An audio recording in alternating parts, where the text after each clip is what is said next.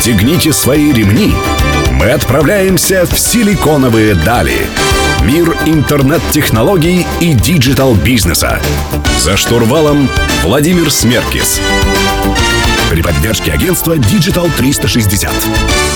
Добрый день, друзья. Сегодня среда. В эфире программа «Силиконовая дали» на Мегаполис 89,5 FM. Эм. И, наконец-то, мы в мире digital а, технологий интернета поговорим с сервисом про музыку.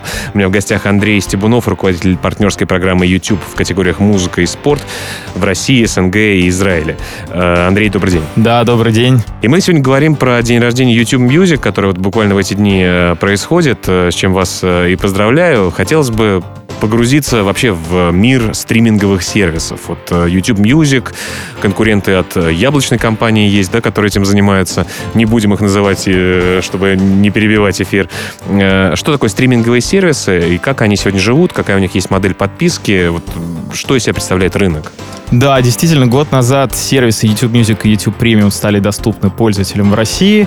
Это были, естественно, не первые сервисы такого рода, которые работают в России, и если говорить о стриминге в целом, то за словом стриминг, в принципе, стоит, ну, если упрощенно говорить, технология потокового воспроизведения аудио, то есть пользователь может слушать музыку со своего устройства, не имея файл в памяти этого устройства, а передача данных происходит по интернету, грубо говоря. Ну, как происходит с фильмами, в принципе. Да, то есть это хранение файлов в облаке и приложения или там веб-сервисы, которые дают в удобной форме возможность получить доступ к этим файлам без необходимости скачивания. То есть развитие технологии привело к тому, что вместо скачивания MP3 файлов к себе там, на компьютер и перекачки в другие устройства, теперь со своего мобильного телефона можно в пару кликов получить доступ к там, миллионам, десяткам миллионов треков и управлять ими по своему желанию, скачивать их для прослушивания в офлайне. И все это дико удобно. И больше и больше пользователей, на самом деле, в России начинают переходить на использование стриминговых сервисов. Ну и как это перешло в э, музыку, собственно говоря? Это случилось там...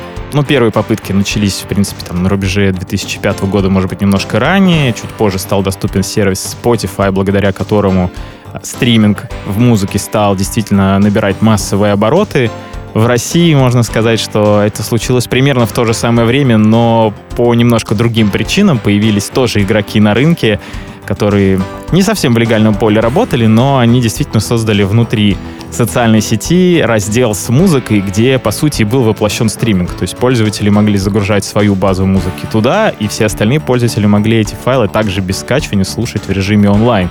И а. вот та известная, но секретная, с другой стороны, соцсеть, которая эту музыку распространяла, в принципе, была таким прародителем стриминга в России, да, музыкального? Да, можно так сказать. Были и до этого тоже сервисы, которые занимались похожими вещами, в принципе, но именно в таком масштабе это был действительно вот первый случай, и он был довольно уникальным по меркам мировой индустрии, потому что Россия, ну, у нас, как всегда, есть какой-то свой уникальный путь развития. Мы пропустили в индустрии, в принципе, этап, когда даунлоды, скачивание файлов э, за деньги были главным видом потребления музыки и, в принципе, приносили музыкальной индустрии основную часть дохода.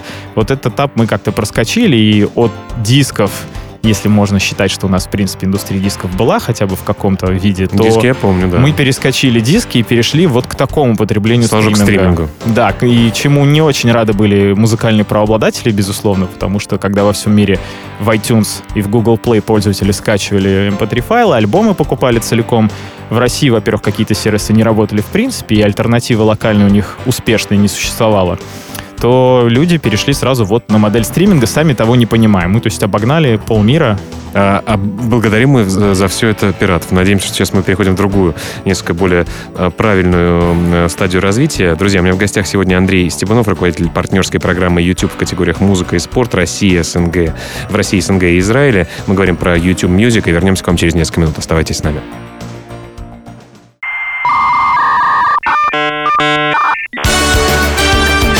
«Силиконовые дали». За штурвалом Владимир Смеркис.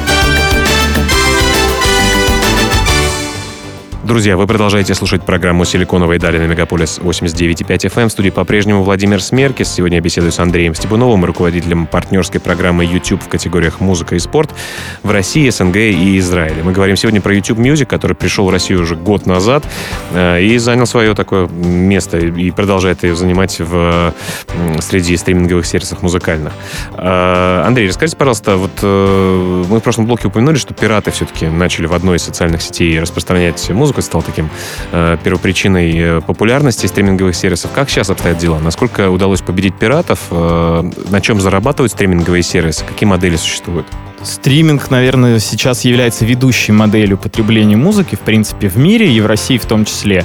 Огромное количество игроков есть уже на российском рынке, причем многие из них именно созданы здесь.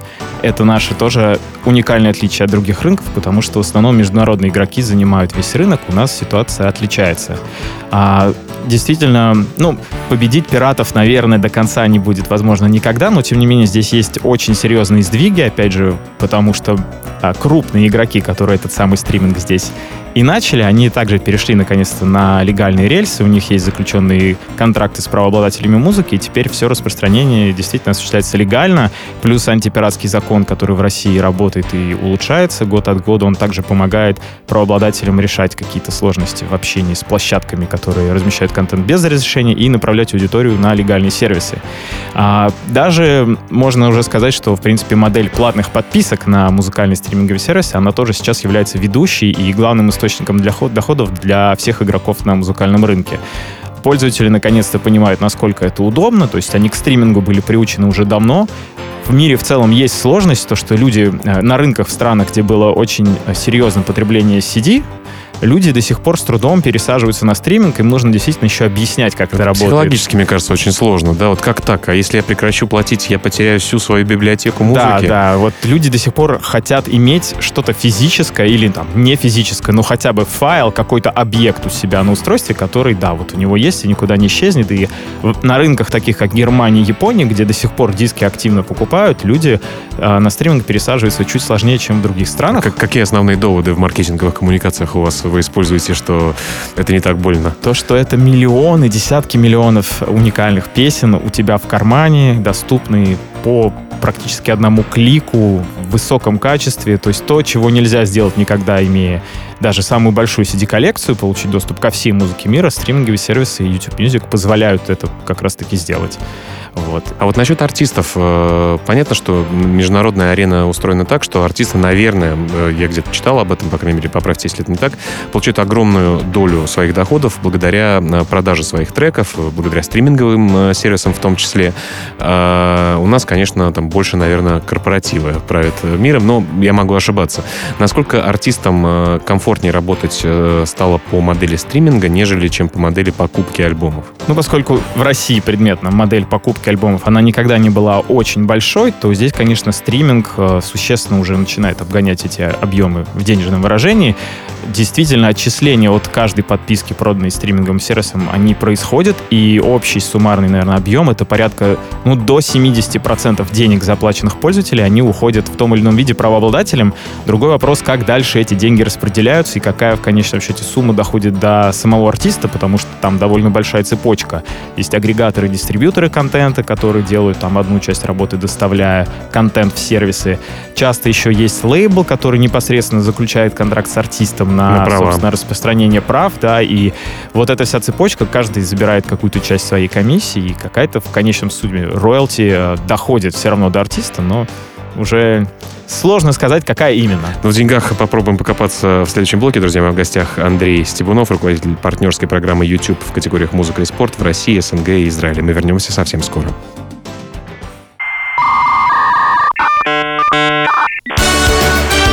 Силиконовые дали. За штурвалом Владимир Смеркис. Друзья, вы продолжаете слушать программу «Силиконовые дали» на Мегаполис 89.5 FM. В студии по-прежнему Владимир Смерки. Сегодня мы говорим про YouTube Music, которому исполнился год. И у меня в гостях Андрей Стебунов, руководитель партнерской программы YouTube в категориях музыка и спорт в России, СНГ и Израиле. Андрей, знаете, всегда было интересно про стриминговые сервисы. Как, какая формула? Как, э, если я слушаю, например, 50 треков в день и плачу какую-то фиксированную э, сумму, там, 150 или там, 200 рублей в месяц э, за использование стримингового сервиса, каким каким образом среди артистов распределяется, э, распределяются деньги? Да, вопрос непростой, и действительно не находясь... Хотя бы в общих чертах. Не находясь в этом всем, сложно понять, но на самом деле не так сложно. Ну, у каждого правообладателя, который заключает контракт с лейблом, у него прописана ставка отчисления от доходов, которые заработал сервис. Для упрощения возьмем, что это, например, половина всех денег, которые заработал стриминговый сервис. Вот эта половина уходит правообладателю. Мгм. Всем которые предоставляют свой контент в сервис. Дальше учитывается уже статистика непосредственно прослушивания, прослушивания всех треков в сервисе. То есть, условно, есть правообладатель номер один, Да. например, а, и все его песни послушали сто раз Да. за месяц. При Да. этом всего всех песен на сервисе послушали тысячу раз. Да. И высчитывается доля конкретно вот этого правообладателя. То есть 10% Да, 10% от половины. от половины всех денег. Эти деньги получает правообладатель, лейбл, который дальше уже имея отчетность о прослушиваниях всех своих песен, он дальше просто эти деньги уже пропорционально точно так же разделяет на уровне каждой отдельной песни. Мгм. Каждый получает Между своими артистами. Да, да. А, понятно, понятно. Хорошо, а вот если мы говорим, э, вот я, например, пользуюсь одним стриминговым сервисом э, и постоянно вижу, кстати, вашу рекламу, потому что смотрю видео э, в YouTube, и вроде бы хочется мне туда перейти. Как безболезненно это сделать? Ведь у меня там есть мои плейлисты, какие-то уже скачанные песни, которые могу послушать в самолете и так далее. Насколько это болезненная штука и как ее, как- можно это комфортно сделать? На данный момент действительно переход из одного стримингового сервиса в другой очень сложен, потому что нет универсального алгоритма, который позволяет перенести всю свою персональную коллекцию от одного игрока к другому. И многие игроки, в принципе, даже пытаются обезопасить себя от того, чтобы такие способы не появились. Мгм. Есть ряд сервисов сторонних, неофициальных, которые предлагают вам возможность кое-как там что-то сметчить, э, ну, сопоставить базы разных сервисов и на основе API открытых перенести треки из одного плейлиста в одном сервисе в другой сервис, но работает это все через раз, не очень точно, и поэтому, к сожалению, единственная возможность это собирать все заново. Но, с другой стороны, ты снова можешь открыть для себя мир музыки, Да, избавиться от ненужных э, Мы стараемся, треков. стараемся упростить этот процесс, и новый пользователь, когда заходит YouTube Music, ему предлагается своего рода такой визард, э, настройщик его персональных вкусов, он показывает просто всех артистов по очереди, и человек кликает, какие из этих артистов ему действительно нравятся. И чем больше он кликает на каких-то артистов, тем больше ему предлагается похожих артистов. И таким образом, вот проделав эту работу один раз, на старте человек уже получает персональные рекомендации, учитывающие его вкусы. И, и, в принципе, если запустить персональный микс YouTube Music, многие треки действительно будут те, которые уже вам Будут нравятся. в тему. И их можно сразу добавить прям в пару кликов в свой новый плейлист у нас. Хорошо, мы, наверное, про фишки какие-то, которые отличают вас от конкурентов, поговорим э, в следующем блоке, потому что у нас остается буквально 10 секунд до э, окончания этого блока. Э, у меня в гостях сегодня Андрей Стебунов, руководитель партнерской программы YouTube в категориях музыка и спорт в России, СНГ и Израиле. Говорим сегодня про день рождения YouTube Music, стримингового сервиса. И мы вернемся к вам совсем скоро. Оставайтесь с нами.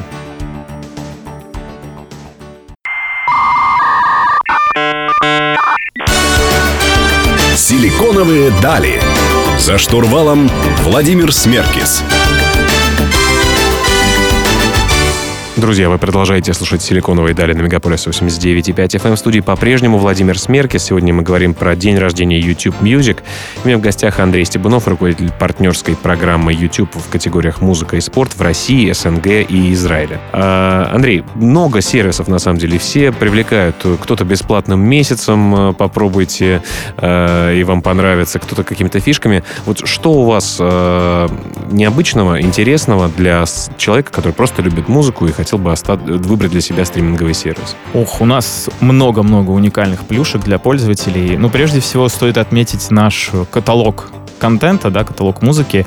Благодаря тому, что у нас есть вся музыка, предоставляемая правообладателями непосредственно, как во все другие сервисы, у нас также доступен контент основного большого YouTube, куда пользователи могут загружать в том числе какие-то свои бутлеги, ремиксы, концертные версии песен, которые они сняли. То есть этот контент, он, в принципе, не может быть лицензирован большинством других площадок, но потому что YouTube — это немного отдельный мир, и там немного другое правовое регулирование, то все это делает возможным появление таких вот ремиксов уникальной фонотеки внутри нашего сервиса. Ну, это большое преимущество. Меня, кстати, вопрос по этому поводу. Я как-то загружал видео в YouTube, где у меня на фоне играл какой-то трек, и мне э, сказали, что правообладатель против таки- такого рода экспериментов. А вот что разрешено? Вы говорили про бутлеги, про какие-то ремиксы. Вот где-то тонкая грань, когда пользователь может э, популярную песню выкладывать в YouTube, э, эм, что с ней должно произойти, какие, э, какие перевоплощения? Это все зависит от позиции каждого конкретного правообладателя. То есть YouTube предоставляет всем правообладателям систему Content ID управления охраной своими авторскими правами. А, правообладатель загружает, например, весь свой каталог всех песен, которыми он владеет, и для каждого трека устанавливает уникальную политику. Например, монетизировать, блокировать или отслеживать. Ну, обычно пользуются блокировать или монетизировать. Если правообладатель установил блокировать, Content ID сканирует все пользовательские файлы. Если находит там фрагмент песни, то применяет политику блокировать, и ваши видео, где даже хоть фоном кусочек, фрагмент какой-то фонограммы использовался, он, видео, к сожалению, станет недоступно всем.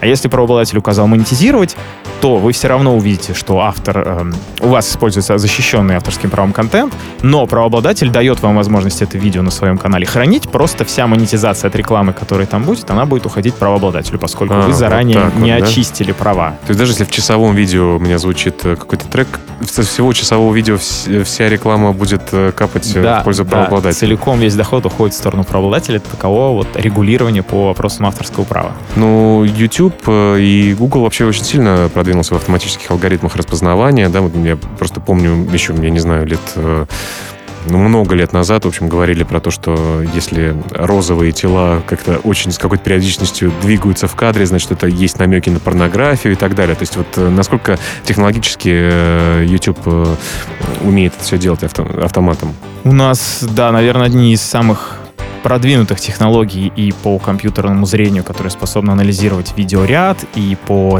Э, алгоритмам, рекомендациям любого вида контента, видео, музыки. Там действительно очень сложный комбайн, который не описать в двух словах, но да, видео, мы можем понять, что внутри видео содержится, можем довольно четко определить, если это что-то нехорошее, и это стоит заблокировать на автомате.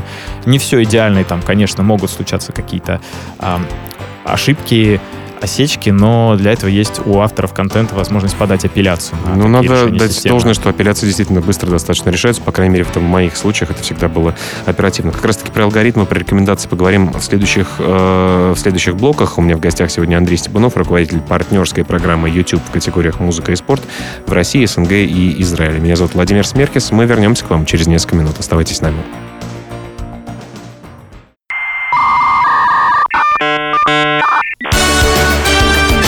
Силиконовые дали. За штурвалом Владимир Смеркис. Друзья, вы продолжаете слушать «Силиконовые дали» на Мегаполис 89,5 FM. У меня в гостях Андрей Стебунов, руководитель партнерской программы YouTube в категориях «Музыка и спорт» в России, СНГ и Израиле. Мы сегодня говорим про день рождения YouTube Music. А, и хотелось бы поговорить про систему рекомендаций, вообще алгоритмы и то, что называется под капотом лежит. Вот э, я часто пользуюсь и обычным YouTube, видео, стареньким, добреньким э, YouTube смотрю его. И действительно, те рекомендации, которые мне дают, ну, очень часто я на ролики нажимаю. Я так понимаю, что самой неотъемлемой частью для хорошей работы этой системы является большое количество данных, большое количество контента, который э, можно рекомендовать. Потому что если у тебя всего там было бы 10 видео, наверное, сложно что-то подобрать. Какие данные с нас Google и YouTube, в частности, получают для того, чтобы нам рекомендовать те или иные видео или ту или иную музыку? И, насколько, и как вы оцениваете качество этой работы? Насколько хорошо этим получается? То есть какие KPI стоят перед компанией, какие цели стоят перед компанией, э, работает ли рекомендательная система, например? А, ну, безусловно, главная цель существования рекомендательных систем — это привлечение и удержание пользователя внутри продукта, то, что называется заморским словом retention, retention да. А, но а также э, длина сессии, средняя длина сессии, то есть пользователь может зайти в продукт, понажимать кнопки, понять, что там все ужасно и уйти и больше не вернуться, а может понять, что все классно работает и слушать и слушать, продолжать слушать музыку. Вот чем больше пользователь за одну сессию времени проведет, прослушивая музыку в YouTube Music, тем лучше для нас. Алгоритмы учитывают огромное количество факторов и сигналов, поступающих непосредственно от самого пользователя. То есть в первую очередь мы анализируем контент, который он слушает, и есть такая функция, которая позволяет определить вот другие люди, которые слушают такую же музыку, какую музыку слушают они еще. И это может являться... То есть, если я слушаю Бейонсе и послушал Джей Зи, то для Василия, который слушает э, Бейонсе, скорее всего, порекомендуется Джей Зи Да, в том тоже. числе, если таких пар будет довольно много в выборке. Плюс каждый пользователь, он может послушать, например, 10 секунд от трека и пропустить, или послушать его целиком. Это тоже будет являться сигналом, насколько этому человеку конкретная песня подошла или нет. Ну и там очевидные совсем вещи. То есть как... перелистывание — это такой плохой сигнал. Да, это плохой сигнал. То же самое касается палец палец вверх, палец вниз. YouTube Music можно поставить, нравится трек или не нравится. Если ставишь палец вниз, то, то все. То есть трек пропадает из рекомендаций. Мгм. Ну, кроме этого, еще человек может вводить поисковые запросы вручную. Соответственно, если он ищет каких-то артистов вручную, мы предполагаем, что они ему интересны, и там какое-то время он может получать рекомендации, связанные с этим артистом. Ну и, конечно, мы учитываем другие данные, которые не столь очевидны, поскольку YouTube и Google — это как бы одно большое целое, то, имея доступ к Большая другим, машина к добра. другим приложениям, да, Google, а, мы можем, например, понимать, где находится пользователь, в каком месте, что он там предполагаемо будет делать, и с учетом времени суток мы можем порекомендовать, например, мы видим, что человек пришел в спортзал, время вечера, мы ему посоветуем плейлист для бомбической тренировки. Или мы видим, например, что человек ночью приехал в аэропорт, мы ему подсунем плейлист, который поможет ему, например, заснуть в полете. То есть вот этот микс геопозиции и времени суток также помогает дать нам персонализированную музыку, но еще и тематическую под определенную активность. Это интересно, да. Вот мне особенно нравится в Google, если вводишь э, какой-то торговый центр или магазин, например, он показывает, когда э, там э, больше людей или Загруженность, меньше. да. Да, загруженность это ну, действительно клевая фича. Но вот нет страха, что за нами большой брат постоянно следит. Вот где та грань, сколько можно с пользователей брать данных, не нарушая его личное пространство. Ну, с точки зрения именно потребления YouTube, то я думаю, все, что делает пользователь, это его личная модель поведения, которая никому больше не видна, и компания никак не использует его лайки и дизлайки по музыке. Такая обо- обобщенные данные. Да, то есть это портрет пользователя, его поведение, его музыкальные вкусы, которые используются исключительно для улучшения его конкретных рекомендаций. В общем, технологии работают во благо. Друзья, у меня сегодня в гостях Андрей Стебунов, руководитель партнерской программы YouTube в категориях музыка и спорт в России, СНГ и Израиле. Мы вернемся к вам совсем скоро.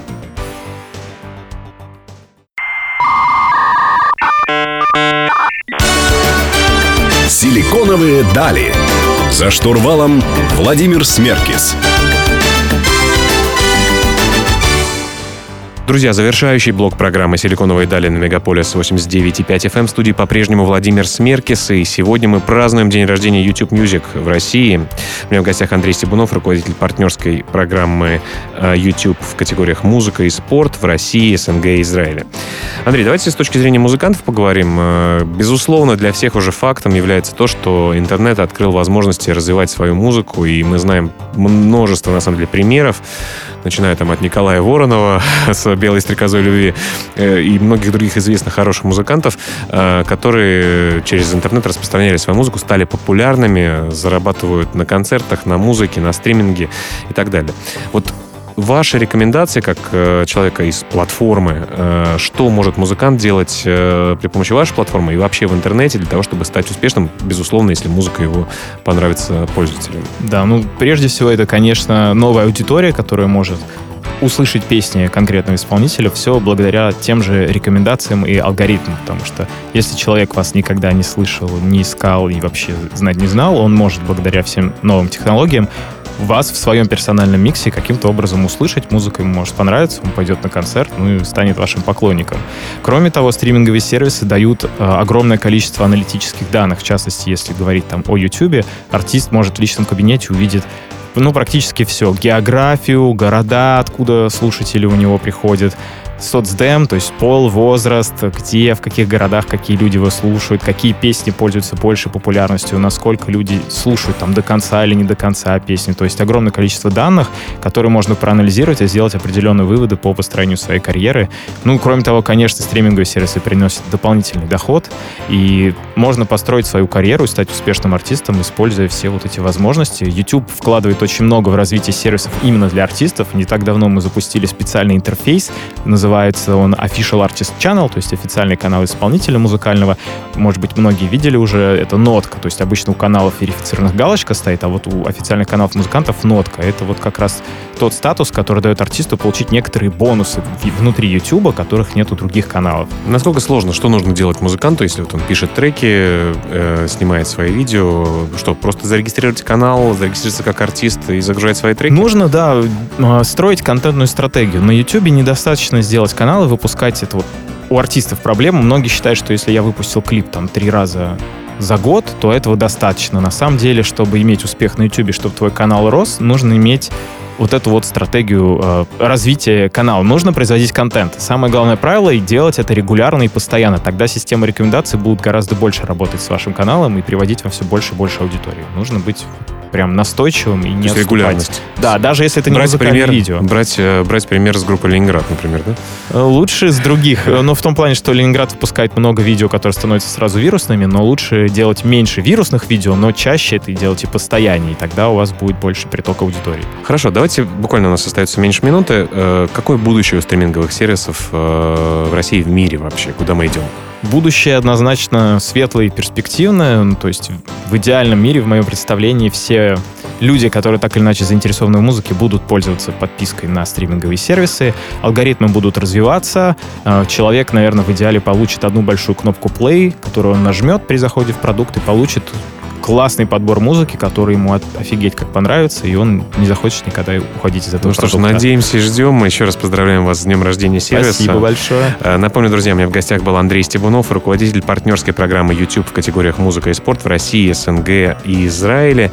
Меня зовут Владимир Смеркис. Каждую среду в 15.00 мы выходим на этих волнах и разговариваем про digital, IT и про музыку в том числе. Услышимся с вами ровно через неделю. Всем пока.